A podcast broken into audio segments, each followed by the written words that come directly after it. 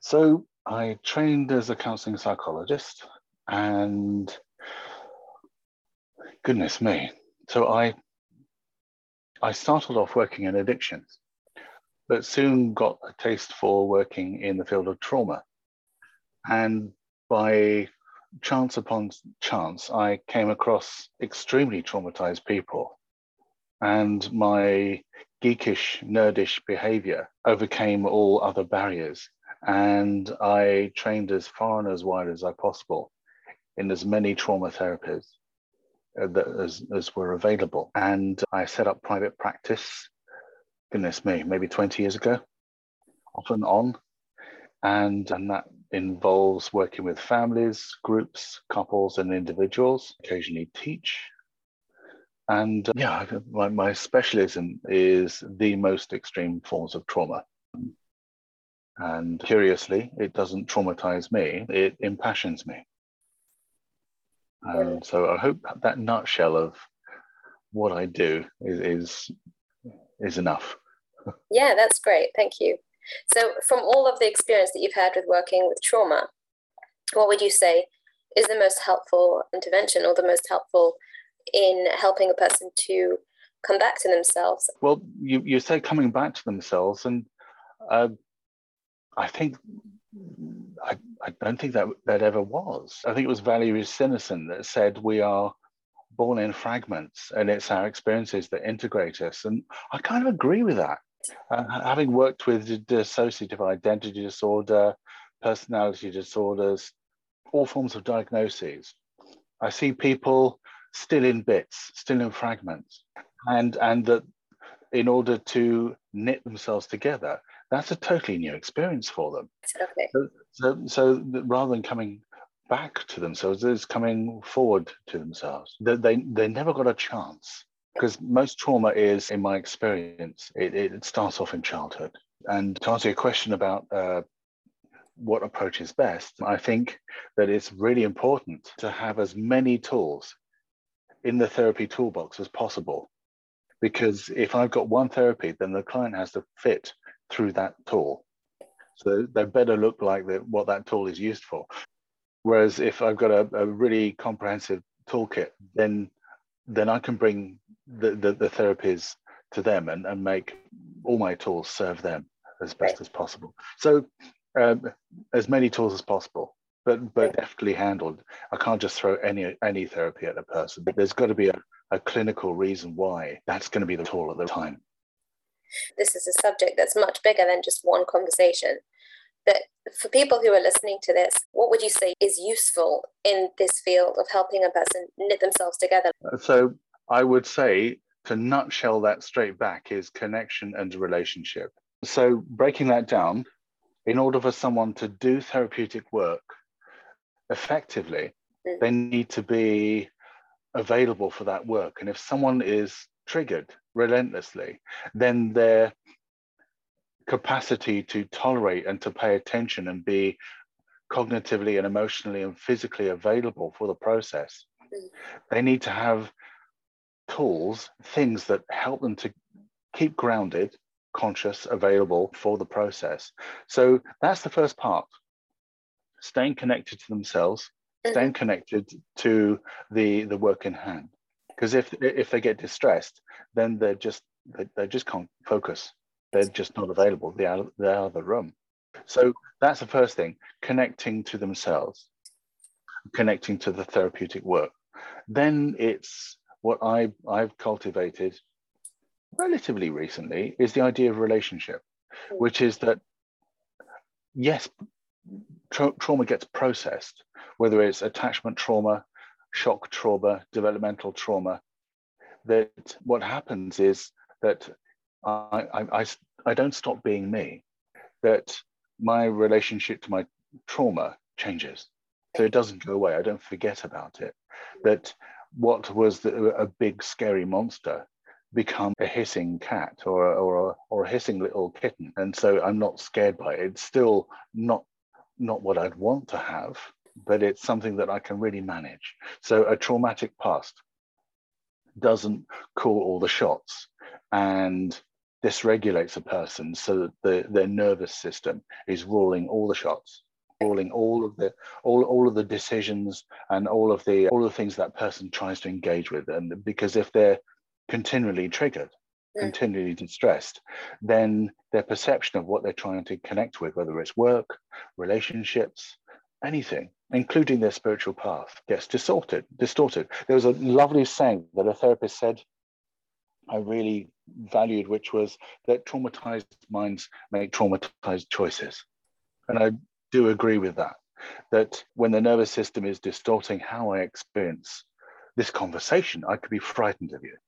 And I might not need to be, but however you're speaking, your prosody, your intonation, the words you're using might be triggering me, and then you become the enemy or a threat. So it's working on the relationship to my distress that alters the distortion, so I can hear you more clearly, and I can connect with myself more clearly, and the relationship I have with myself, my trauma with you, becomes less distorted, ideally really clear, that I'm fully connected to myself and fully available to relate to you and answer with an open heart, with vulnerability, without fear. Basically, when a person has experienced trauma, in order to be able to start knitting themselves together, they first need to learn grounding techniques and abilities to kind of remain embodied without fear. So moving into the body. Yeah, absolutely. Yes. And then you just hit upon the thing about the body and about it becoming enemy territory when someone is violated in some way, whether it's through war or through being mugged or assaulted through childhood. All of that stuff renders the body a scary place to be. So sometimes someone will not want to work with their body because it's an automatic trigger, especially to certain places. Say if I was assaulted on my left arm, so I might not want to focus on my left arm. And you know, it depends on what the assault is and how triggering that is. And when there's multiple traumas, then the body becomes a place that really is undesirable. And what makes it even more difficult is because that person becomes phobic of their body and they disappear up either into their head as an intellectual, or very creatively as an artist or in fantasy. That doing body work in psychotherapy is a bit of a double whammy, where they don't have the vocabulary internally as well as linguistically for what's happening in their body, to encounter an emotion of what stress is, and critically where that stress is in their body, where that emotion is located. For example, the body has its own language, it's unique and it's finite, and everyone's body has its own logic in how it expresses an experience. So I experience fear on the outer aspect of my arms, and someone else might experience fear in their chest or in their stomach. So we're not all the same, and quite reasonably I might not want to experience that fear, and so I'll do everything I can to avoid that. And when you as my therapist might want to encourage me to encounter that, it might be just something I really don't want to do on a very fundamental level. So you coach me in careful ways of how to encounter that in a graded fashion, so that the body becomes literary. And I encounter this every day. Right. When I'm working with a new person, it's a process of unfolding, of connecting, and forming new relationships with their own body, with their experience of themselves, their own self-definition. Because I might be told as a child that I'm a terrible person. And so with that feedback loop over years, I begin to believe that. Then I look for evidence to support that. I get that evidence because I'm hostile, because I'm frightened. And there, the world confirms that I am indeed a horrible person. So you as my therapist, trying to decode that and get me to step out of that program inside of me it's essential, but it's very tricky. So what would you say is the trickiest bit? If, for example, somebody has a really strong belief that they are absolutely terrible, how would you work with it? Very CBT, actually, very cognitive therapy. in the way of looking for evidence and disputing it. I don't experience you as being malicious towards me. Why is that? If you're such a terrible person, why are you being kind to me? Why are you smiling at me? Why are you saying thank you to me? These are not things that terrible people do. And so it's that sort of thing of discrediting the belief of, I like to use the terms of ruining or spoiling or disrupting what I call as their programming or their indoctrination, their belief. And in narrative therapies, the whole idea of the story being overwhelmingly powerful, but it only being a story. And when it comes down to it, we are the story of our stories, and they accumulate and then form us. And then they become very difficult to dispute. So it's unpicking and challenging and getting the person to evaluate for themselves. In suicide therapy, contextual conceptual therapy, there's this idea of the therapist saying, don't trust me, but don't distrust me. And in suicide therapy, the idea is that suicide is certain. It has guarantees. It's very solid, it's rigid, and it's very constructed. It's got guarantees.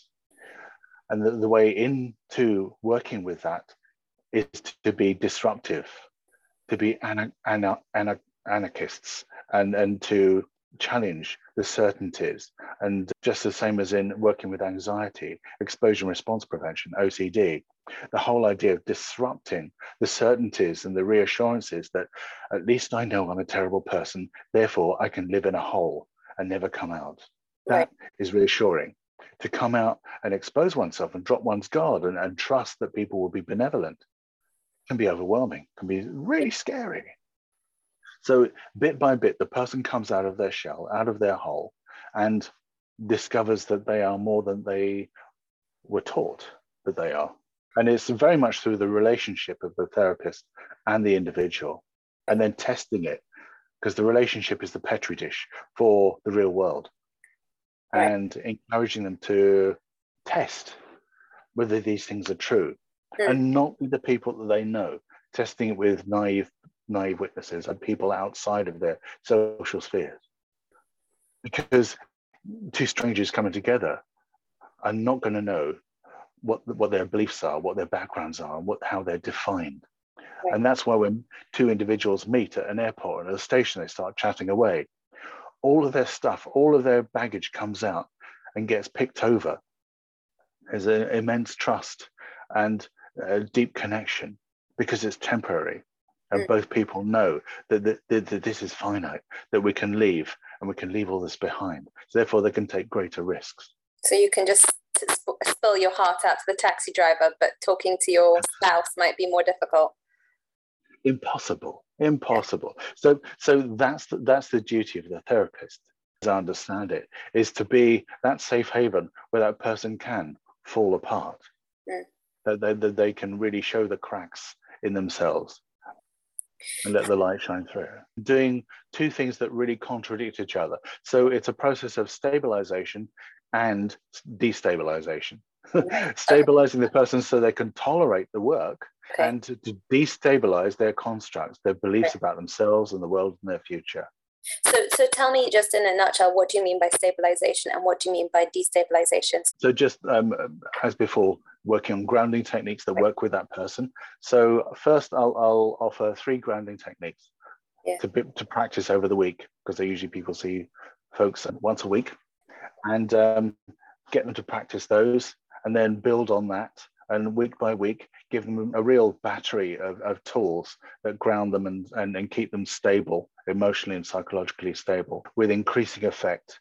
And then they can fine tune which ones work and which ones don't work so much, because it differs from every single person. And it's what I call resource diversity, which is that it's my interest to create tools that exploit all 33 senses. Not, we don't have 5. If you have a look on the internet, there's this argument that there are 33 senses. Wow, that's and if you can build resources in each of those, like proprioception, like not just smell, taste, touch, but spatial awareness, sense of time, a sense of weight, of digestion.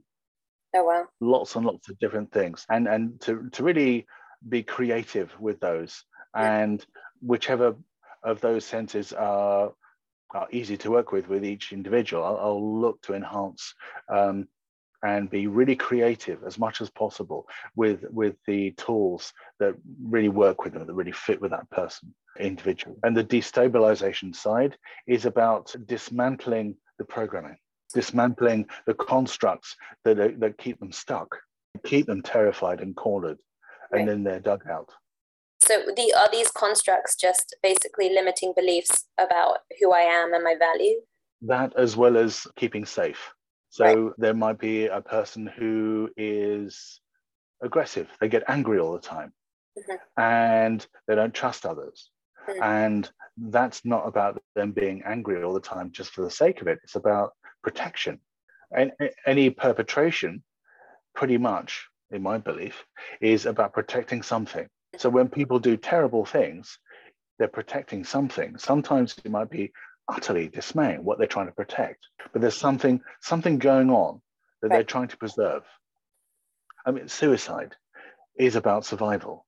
Logically, it's death, but in a deeply poetic sense, if I kill myself, that's the best way for me to survive. It makes no logical sense, but poetically, it means that I won't be suffering anymore, and I'll be somewhere else. The experience will be different. Really want to experience something different to this intense, terrible life that I'm leading. So any act is about self-preservation, and that's the primary thing. That's the brainstem, body-based thing, the motivation for survival. It overrides everything else, and it also includes attachment, because attachment is in there with survival. So we're born needing others. And according to the work of Bruce Perry, the psychologist and other researchers, that around 16 to 20 weeks in the womb, the child begins to have a sense of others, that senses mother, senses other people outside. Wow. And so when we're born, we are born social creatures. And without that, there's this condition, psychiatric, which is non-organic failure to thrive, which is that an infant will die if they're not attached to, if they're not attended to, they're not nurtured. And the curious thing is that we are aware of other long before we become self-aware. And if you look at the studies of infants and how they are being fed by their mothers, that there's no difference, that mother is just there. And that when mother draws away because she's tired or hurting and needs rest, the infant will be shocked because mother is me. I am mother. There's no sense of differentiation in that way, that everything is about me, but I'm not aware of myself. It's just that everything is connected to me. And as children grow, they are egocentric, that they think that mummy and daddy, when they're arguing, oh, I caused that. I did something to make them unhappy. And this is where our programming starts, that we become the cause of our own misery in some way, because we're so dependent on each other for not only nurture, but survival. So something that's quite wonderful can be quite tricky as well. Rather than saying that there's an issue with my attachment figure, they'll say there's an issue with me, because that's safer.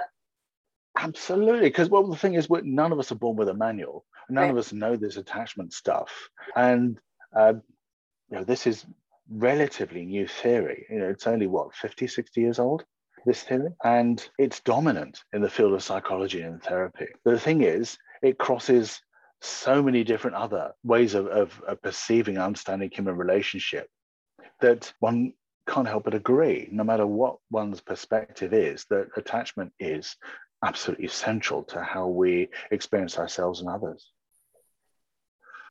And it being part of survival, because we need to be nurtured, we need to be safe, and we're best with others. That becomes tricky when we believe that we are bad people, or that everyone else is bad. Wow, there's a lot going on. So this creating belief systems is a process of attempting to control and predict one's life in order to feel safe. We take full responsibility as children for everything that's going on around us, and don't leave space for the fact that actually, so much of our life is not in our control, and we are very vulnerable creatures, and we don't have control over how other people respond to us, and we don't know how to deal with that. We get to a place where It's too unbearable to live with a story anymore. The walls that we build to keep ourselves safe becomes the prison that keeps us stuck. That's something. Yes. Yeah. And what deepens that is the desperate need for control and reassurance, and the lack of it, which is where OCD comes in, because that craves reassurance, and where addictions come in because we don't have any control at all of ourselves or anything else around us. So we seek solace, refuge. So it seems like we're saying here that in order for a person to move into a state of what we would call emotional health or integration, a lot of that entails really letting go of control. Yeah, I mean, because everything I'm saying is just my opinion.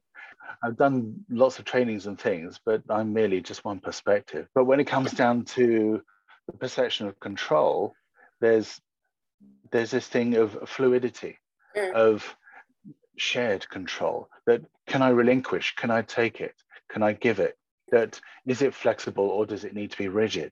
And that if I have to have control all the time, then that has a massive impact on my relationship to myself and others. And if I'm completely flexible, this is a construct of family systems, of the spectrum of how a system is maintained, whether it's rigid, it's structured, it's flexible, or it's chaotic. And only the middle two, structured and flexible, have any real use, have any longevity. And so when it comes down to my relationships, it's really important to be able to hand over control and trust, because that builds relationship. So it's not either or. And that means flexibility with trust of myself, that I can let my hair down, that I can be a bit naughty, and it's still okay.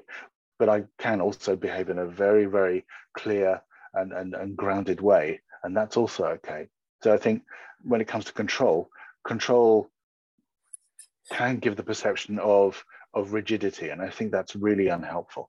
And I assume somebody would feel the need to control something when they feel so out of control and so scared of that experience that they have a deep drive to keep it all together. Yeah, flipping from chaos to rigidity. And central to that, I believe, or currently I believe, is trust. And alongside trust is curiosity. Because not much can function without trust. And trust is not sufficient, because one can be fearful but trusting. But if you are curious, then it's almost impossible to be fearful as well. If you try being curious as well as either angry or fearful, it's just not possible. They are the opposite ends of a magnet. One repels the other.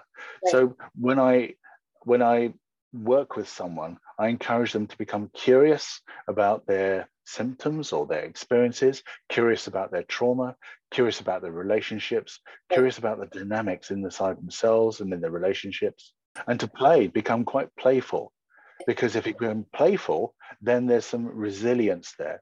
You know, if you've got a bully in the schoolyard and become playful with that bully, then there's scope for movement there.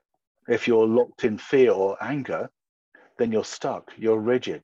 There's no flexibility, there's no play. It's very serious and it's very definite. But if it's flexible, if it's playful, if it's curious, you can say, are you really a bully? Do you want a toffee? You know, and just play with them. Then you start to have a relationship with yourself as your own bully. With your partner, when they say, I'm not the enemy. Am I the enemy? Working with couples, there's that whole thing of that filter of knowing that person loves you, and yet being terrified of that person because they are so important. They have so much power over you because they're so pivotal to your very being. So they carry a lot of power, a lot of control potentially. But if you can become curious and playful with that, and say, really, where is this? Oh, and like Lacan, Jacques Lacan, the psychoanalyst, was saying, you know, you never can depower head on.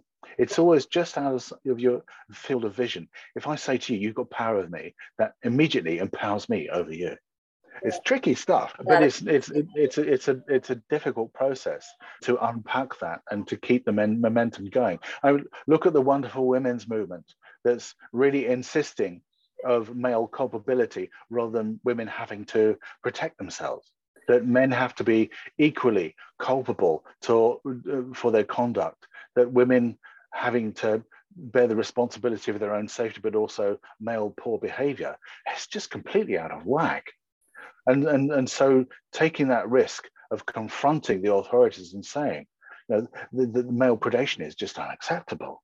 Do something about it. Don't make us safer by telling us to watch out for ourselves. You know, get men to be more culpable, to be educated and informed about predation, the de-objectification of women.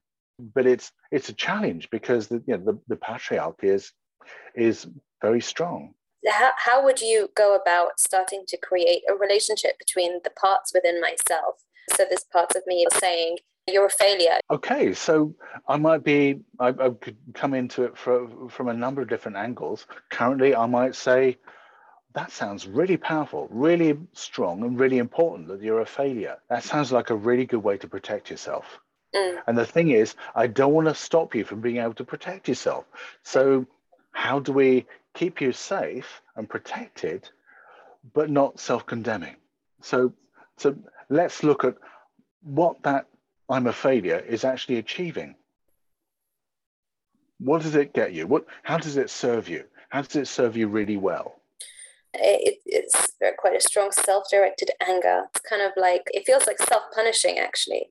And if you continue to be angry with yourself and punishing, then that's really clear. Yeah. And that's very reassuring, because if you've got something which is so powerful and so reassuring because it's a consistent, stable experience, yeah, then destabilizing that, going into the self-trust, the playful, the curious, I might be quite nice actually. You know, you're gonna think, hold on a minute, something's gonna happen. The other boot's going to drop. I'm going to get humiliated or found out. That whole thing of imposter anxiety, that someone will see the real me being terrible. And so let's just test that. It's the definition of failure. What does it mean to fail? What are you failing? And who are you failing? I guess that would need real thinking about, like, what does a failure even mean?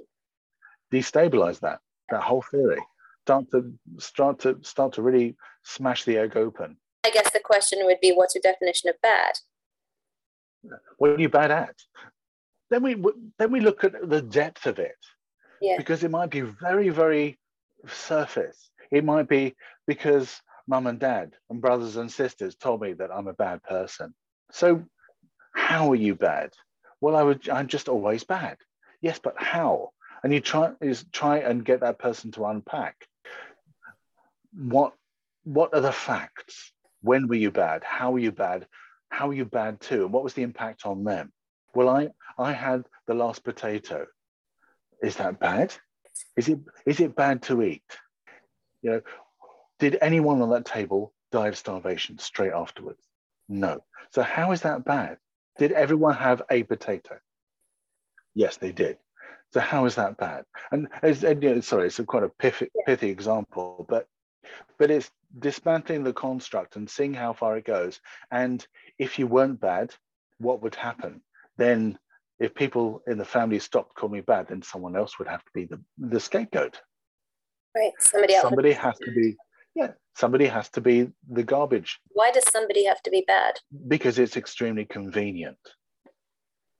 Because when you've got a system like a family, if somebody is bad or is mocked, then no one else has to feel bad or mocked. So they take the responsibility for anything that is not in alignment with how we want things to be.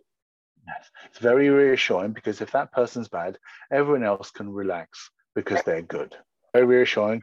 You know, there's that control, there's that consistency, there's reassurance that I'm a good mother or I'm a good father, and it's just that child who is terrible. And that, you know, I try, but they're still terrible. And that means that I keep on trying. So therefore, I'm a consistent, loving father, and I'm doing the best job I can. Therefore, I'm a good person. So how would you undo a dynamic like that? Well, I first get that person cognitively on board to understand the therapy that I'm using, so that they can step out of their own way and watch it work. So I give them a theoretical underpinning first off, because otherwise it's just woo-woo magic. And if I'm doing woo-woo magic, then I've got power over that person, which could be an iatrogenic blunder. I could be repeating a wound that's very old and very deep. So I don't want to have control over someone. So I explain myself, my rationale, and then I'll use the therapy and I'll say, you be the judge of whether this works or not, whether you like it or not. And so then they could be the person in judgment. They can scrutinize another level of control and safety. So every step of the way, they have a perception of control and self-loyalty rather than loyalty to me. And whether I've got a functional diseased ego or not, they have a bit of independence. So I suppose just cherry picking a therapy, I might use a therapy called forming. And it might be that I say, okay, call up your dad in your mind's eye, look into his eyes, let him look into yours, notice what it feels like. Yes, he's angry at you. Okay, what does that feel like? Okay, show him that's what it feels like and see how he reacts. It becomes immediately dynamic, relational. And because it's body-based and feelings-based, the body and the emotions don't lie, they just are. The mind is infinite and can be all tangled, but the body and emotions are absolutely. So using it, that depth of connection, that gives a chance for that person to encounter the truth of the dynamic between that parent and child, which is that they became a convenient receptacle for the toxic dynamics of the family. And I've seen this time and time again, where it just gets redressed. And the person who's been the container for all the toxins of the family can be quite activated. They can be quite triggered to say, hold on a minute. But if I challenge and destabilize the structure of the family, I'll be even more blamed. I'll be even more chastised and possibly shunned.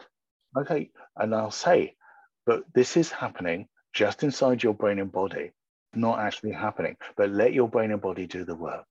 Let the therapeutic work be the petri dish, so that it might be possible to change the dynamics of those people in your real life. And so if that was happening internally between a part of myself that I believed was bad and a part of myself I believed was good, I can do the same dynamic. I can have a look at the part of myself that I believe is bad and show the part of myself I believe is good how it feels about being the bad one the whole time. Absolutely, yes. I define that as internal harmony. And but what would be really important is for both internal parts to be resourced enough, so they're not trying to climb a mountain in swimwear. You know, they're not going into the battle, you know, wearing flip-flops. You know, they're equipped, they're supported, they feel grounded, they've got backup. So the body is really the backup. The body is the grounding. The body is the safety place. Indeed, and those aspects of the ego, because if your ego is smashed to bits, and you're utterly vulnerable and you're flooded with the fear, then actually trying to interact with that fearful part, it's too much. It's too much. You'll just bug out. You'll leave the polyvagal window, the window of tolerance, that you won't be able to focus. You'll be either dissociating or hyper aroused, so you're overwhelmed, just won't be able to focus. That's the true purpose of grounding techniques, of that phase of stabilization.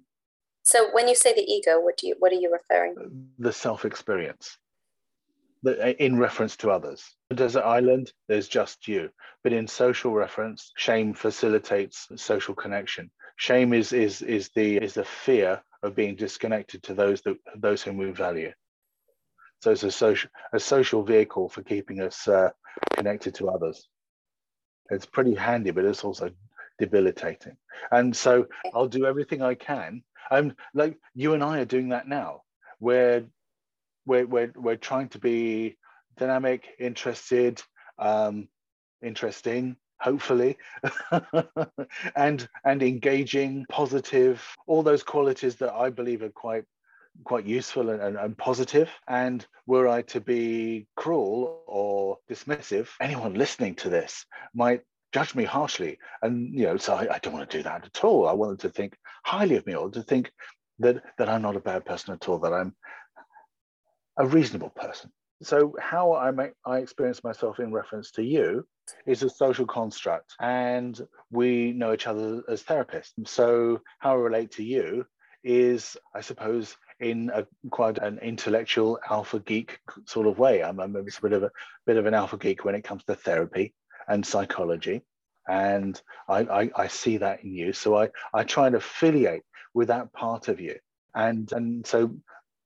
That part of my ego is, I've got an ally here, and that there's some stability and reassurance and consistency there, and then my body can relax, then I can feel connected to myself, then I can feel that I can be more connected to myself, so I can bring more of myself to this conversation. Because if I'm triggered, if I'm activated, I could be compromised. That'll have a direct impact on my cognitive functions, because my brain will go offline if I'm at all triggered.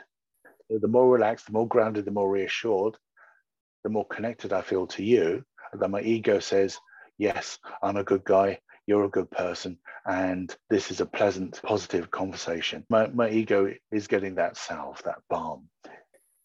So when I feel safe within my body and my ego feels validated or not attacked, my prefrontal cortex comes on. My prefrontal cortex being the part of the brain that allows me to connect, to respond relationally. What else does the prefrontal cortex allow a person to do that goes offline when a person is triggered? So the prefrontal cortex is that's the conscious interface for everything, and without it, when we're emotionally hijacked and the thinking mind goes offline, and the more triggered we are, the more impaired our functionality and our perception becomes. Right. And so our connection to ourselves and others diminishes. So functionality just goes bye-bye. And what happens to choice? Well, ultimately, there is no choice. That choice requires perception and lots of time. Right. So when I'm in a grounded state, and my reactive mind, my emotional mind, my thinking minds are all in a grounded state, then I can think deep and wide. I can contemplate things over years. I can plan. I can have a 5-year plan. If I'm terrified, if there's a tiger in the room, then time diminishes. It doesn't exist. I can't even think seconds ahead. And that my choices are no longer available. It's just fight, flight, freeze, faint, just those things. And those are visceral responses. I might try to fight, but if the tiger's on top of me, I might just freeze. And so there's no choice at all. So the more brain functionality there is, the more the ability to choose is possible.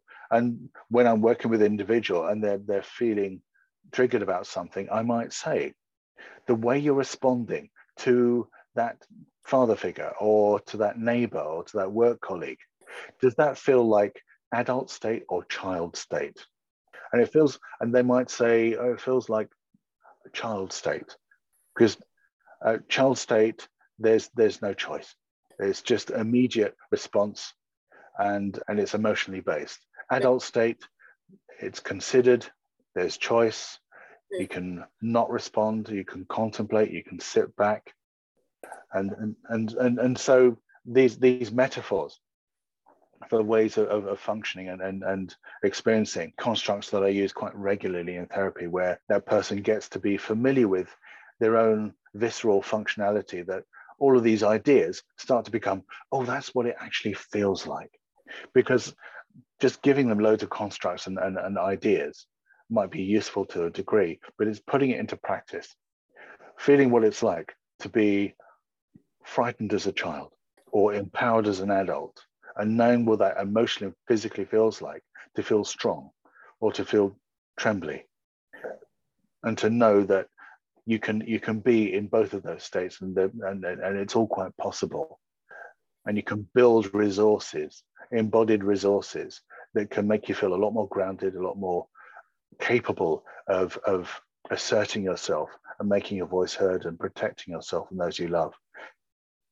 That sort of incremental use of emotion and of body work facilitates all the theory, so that that what we're talking about, getting that person to understand at a felt sense level how they can feel empowered and deploy that authority where they may never have experienced that before, just in the relationship with their therapist, and then take it out on the bus or the train or in the family. It's step by step, developing these skills and deploying them in the safest environments possible, and then taking it so that if I'm working with someone who has got a huge amount of anxiety in the workplace, I won't get them to use these techniques in the workplace first off. It'll be in the places where it'll be an easier hit.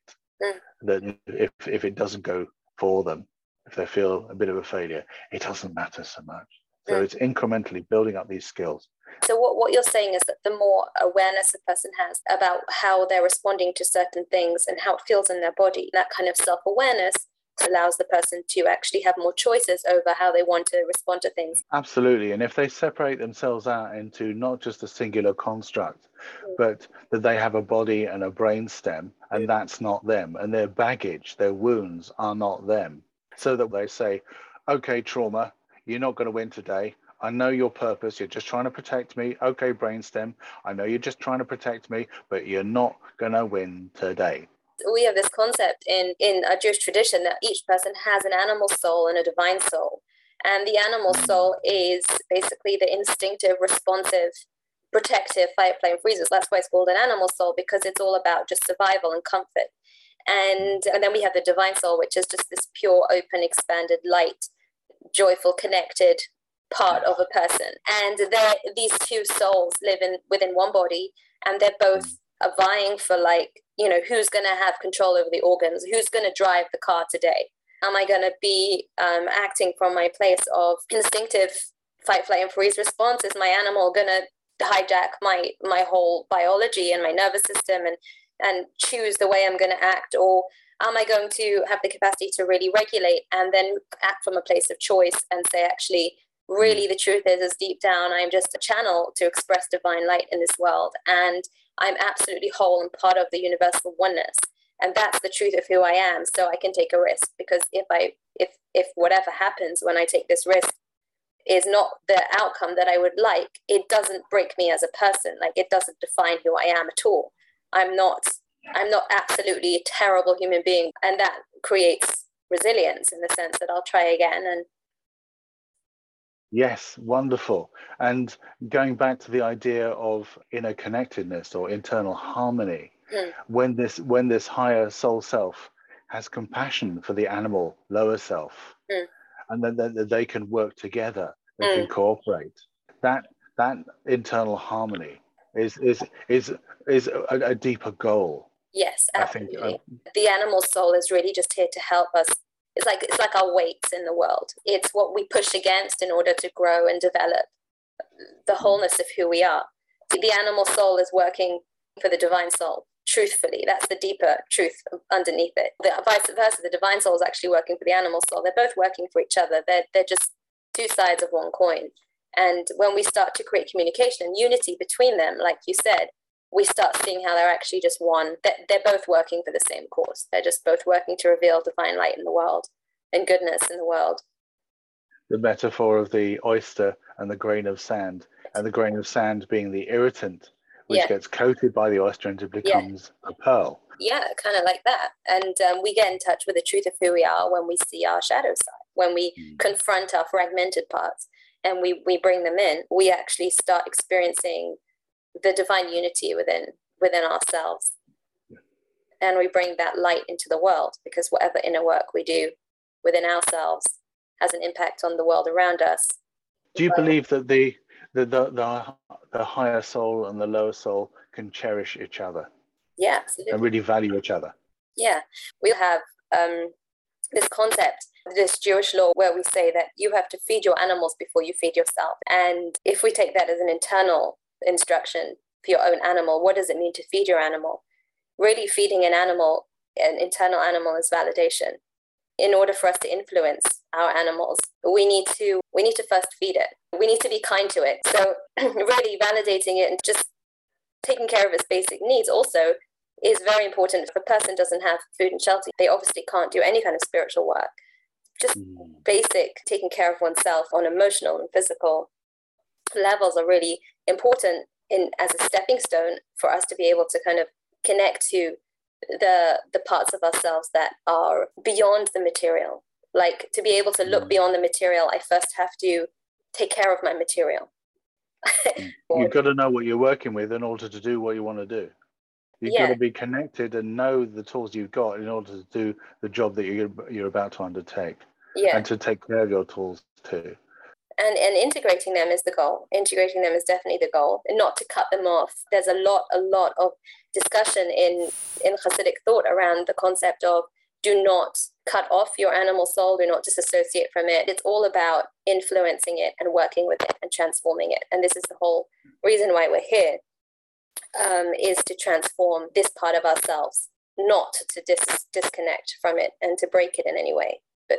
But work with it and influencing it and transforming it slowly through, like, all of these things we discussed, through getting to know it, relating to it, making space for it, communicating with it, and then teaching it something new. Well, this is wonderful, because having really tried to study many, many different religions and seeing the poverty in some parts and the riches in others, it's delightful that these are so central. And I'm in full agreement that every bit of us matters. That I spent one time with a religious group learning about their path. I won't name who they are because I don't want to encourage judgment. But they said, no, we're trying to get away from the body. We don't want a body. We just want to be spirit.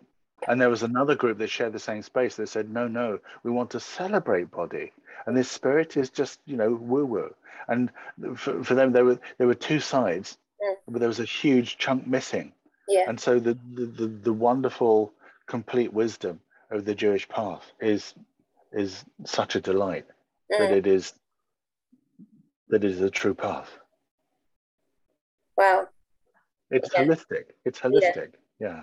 Integrating everything, seeing everything as the oneness of God, just expressed in many different ways. How do you express something that is shapeless in a shape, or something that's imageless in an image? Only through infinite images or infinite shapes.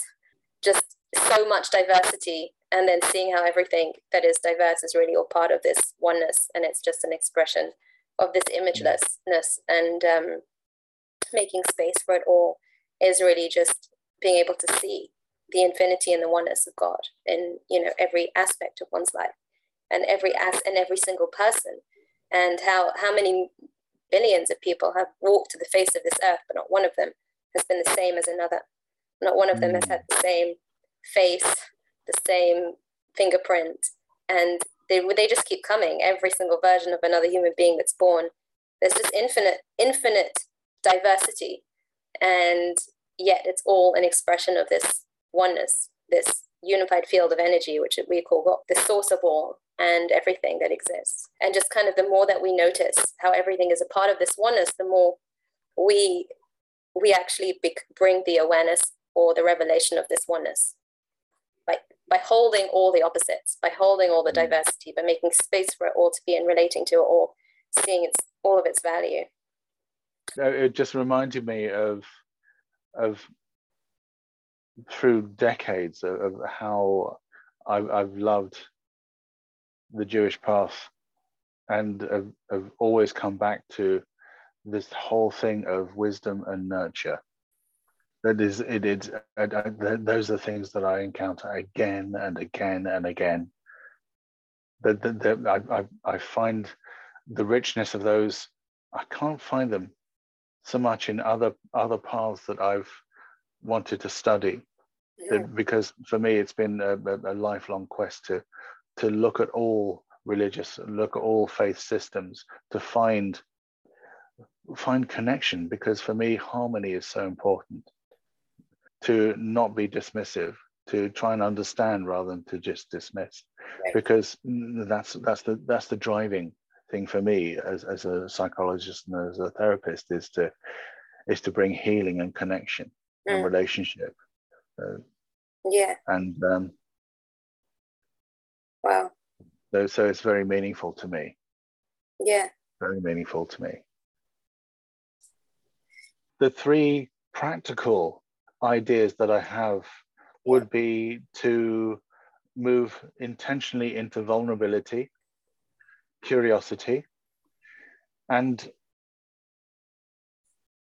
the non-binary, which is that moving away from I'm good or I'm bad or I'm good or I'm not good enough into I am doing my best. I can't not do my best. This is what I do. And sometimes my best will be really up there and sometimes really down there, but I'm still doing my best. So that place of harmonic acceptance, of really being truly accepting of oneself with curiosity and vulnerability, making yourself completely available to others, means yes, you are at risk, but if you are wise as well, that there are lambs and there are wolves, and they all are part of Hashem's creation. Right. And that sometimes our number is up. And the question is just, how do I respond to the wolf and how do I respond to the lamb? That's my choice. My choice isn't to control or take away or change or cut off or disconnect from, but it's how do I choose to show up in the face of a wolf and how do I choose to show up in the face of a lamb? The last person who pulled a knife on me in the street, I responded with curiosity. Oh, wow. I said, what is this? What's happening here? Who do you think I am? They were very angry and they were also extremely nervous, very agitated. And I said, you know, what's going on for you? You know, what do you think I am? And they accused me of something. And I said, I can see that you would, of course, think that that's me, but it's not. And I've got no way of proving that I am or I'm not. But so you're going to have to just trust me on that. And but are you okay? I mean, you don't look okay at all. You look really upset, and this is really important to you. And it became a conversation, and they put their knife away and walked off. Wow, that is impressive. That is amazing. That is really amazing. Well, it's just an example of trying to use those things of vulnerability and curiosity, and you know, accepting that you know I am capable of being anything, and I might be the bad person in this person's eyes, but that's not my intention. My intention is to do my best. But it's just someone, like you said, someone who's really scared, really fragmented. And recognizing that actually I'm a part of something just so much greater than myself. And when I have that awareness, and the best, most powerful and effective way of having that awareness is within the body, because the body is really the container to hold our souls, or to hold the oneness of who we are. So when I feel comfortable in my own skin and I feel comfortable in my body, I have the grounding and the capacity to then face and destabilize those messages that until now had become my rigid safety. Like if I believe I'm bad, then that became my safe anchor. But now if I feel like I can experience my feet as they stand on the floor, and I can experience the breath as it goes in and out of my body, that becomes my safety. And I can then confront and destabilize that I'm a terrible person. And I can actually question it to a point where it just kind of falls apart. Its logic doesn't make sense anymore. And access the divine light within me, which is just part of the infinite oneness. And I'm just an expression of that in this world. And that whatever comes my way is an opportunity for me to grow, is an opportunity for me to confront something and transform it through my interaction with it, like you did amazingly with this guy who came at you with a knife and really just shifted the whole energy, which is quite unbelievable. And this is what we believe as Jews is our purpose of being in this world, is confronting the darkness and transforming it, which is like exactly that. Just, oh, what are you doing here? And I wonder what this is, and let's work with it. There are definitely things that we believe are better off not interacting with if you don't have to, but like, for example, to not steal things. But if you are confronted with stolen goods, what do you do with it? That's another question. And we do have to confront it then. You have an opportunity to draw light into that negativity. You have an opportunity to turn it round, confronting it and reconnecting it back to its source. We call the process teshuva. Teshuva literally means to return something back to the source of what it always was in its wholeness and its goodness, the source of what it is. And it's just a fragmented part, a part that's been taken out of context through fear or anything, and just bringing it back in to the oneness of all. Thank you so much, Chris, for your time and for this conversation. I'm sure it's going to be very interesting and helpful for a lot of people to listen to. Thank you for inviting me. Yeah. It's been an honor. And I really hope that some of the ideas that I've shared might be useful. Yeah, I hope so too. Thank you so much. Really grateful.